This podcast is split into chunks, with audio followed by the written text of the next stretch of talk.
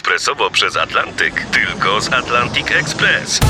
Z nami wyślesz co chcesz, kiedy chcesz, do kogo chcesz i to o 40% taniej.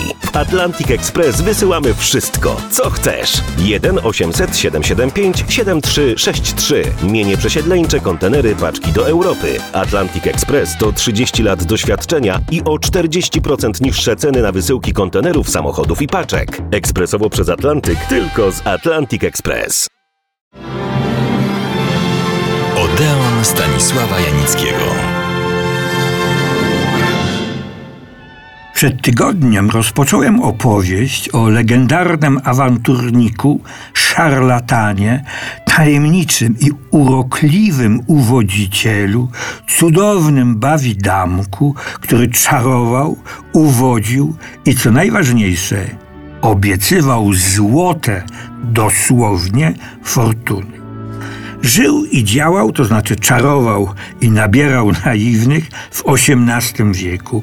Był Włochem, dokładniej Sycylijczykiem, ale terenem jego działania była cała Europa, w tym, uwaga, poczesne miejsce zajęła Polska – Nasi protoplaści przyjęli go z otwartymi ramionami.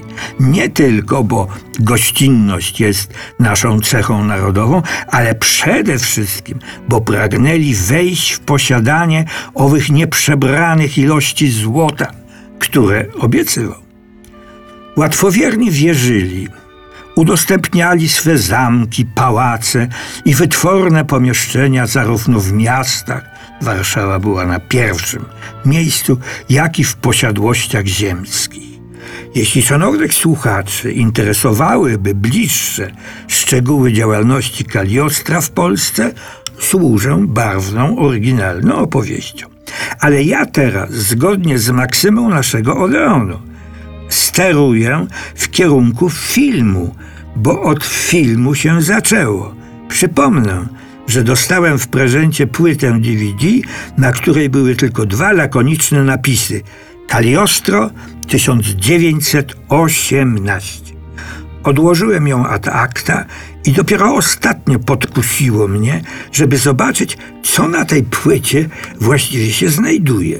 Czego tu na dobrą sprawę nie ma? Tajemnicze obrzędy taneczne Rzecz dzieje się w zamierzchłych antycznych czasach. Głównego bohatera kładą na urządzeniu do tortur, ale okazuje się, że nie o tortury tu chodzi, lecz o tak zwaną próbę prawdy i siły wytrzymania. Czytane są księgi tajemne. Postać główna, czyli Kaliostro, bo to o niego chodzi, zostaje wyzwolony i znajduje się w komnacie, w której śpi przepiękna dziewczyna. Kaliostro ją rozbudza. Oboje patrzą na jakiś dziwny taniec nieokreślanych kształtów. Następuje feria dziwnych zdarzeń. Zmysłowy taniec dziewczyny, wizyta u mędrca, który pokazuje, jak rozwijają się kwiaty, ale nie o kwiaty tu oczywiście chodzi. Bohaterowie przemieszczają się i znajdują w najdziwniejszych sytuacjach. Dochodzi do pojedynku. Odbywa się on nierealistycznie. Postaci pojawiają się i znikają raz są mistrzami czarnej magii, rozumiane jednak bardzo realistycznie, to znów stają się ofiarami niecnych intryg. Film kończy się pojedynkiem na dachu. Finał.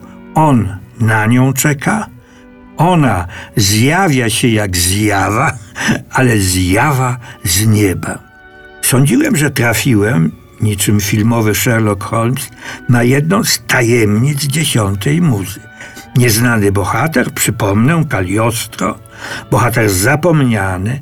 Dumny byłem, że dzięki filmowi, który dostałem w prezencie, odkryłem jeszcze jedną z tajemnic dziesiątej muzy.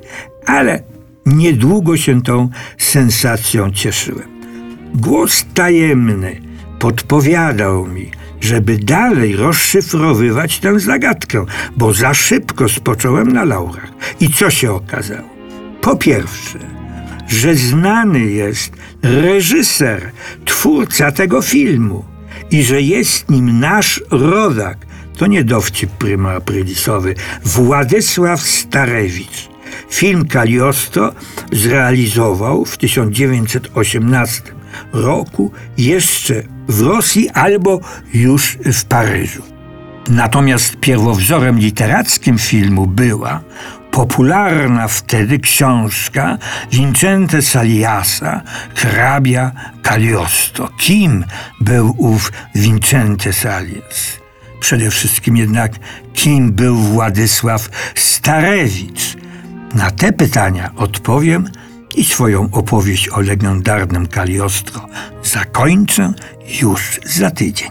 Serdecznie Państwa do następnego Odeonu zapraszam.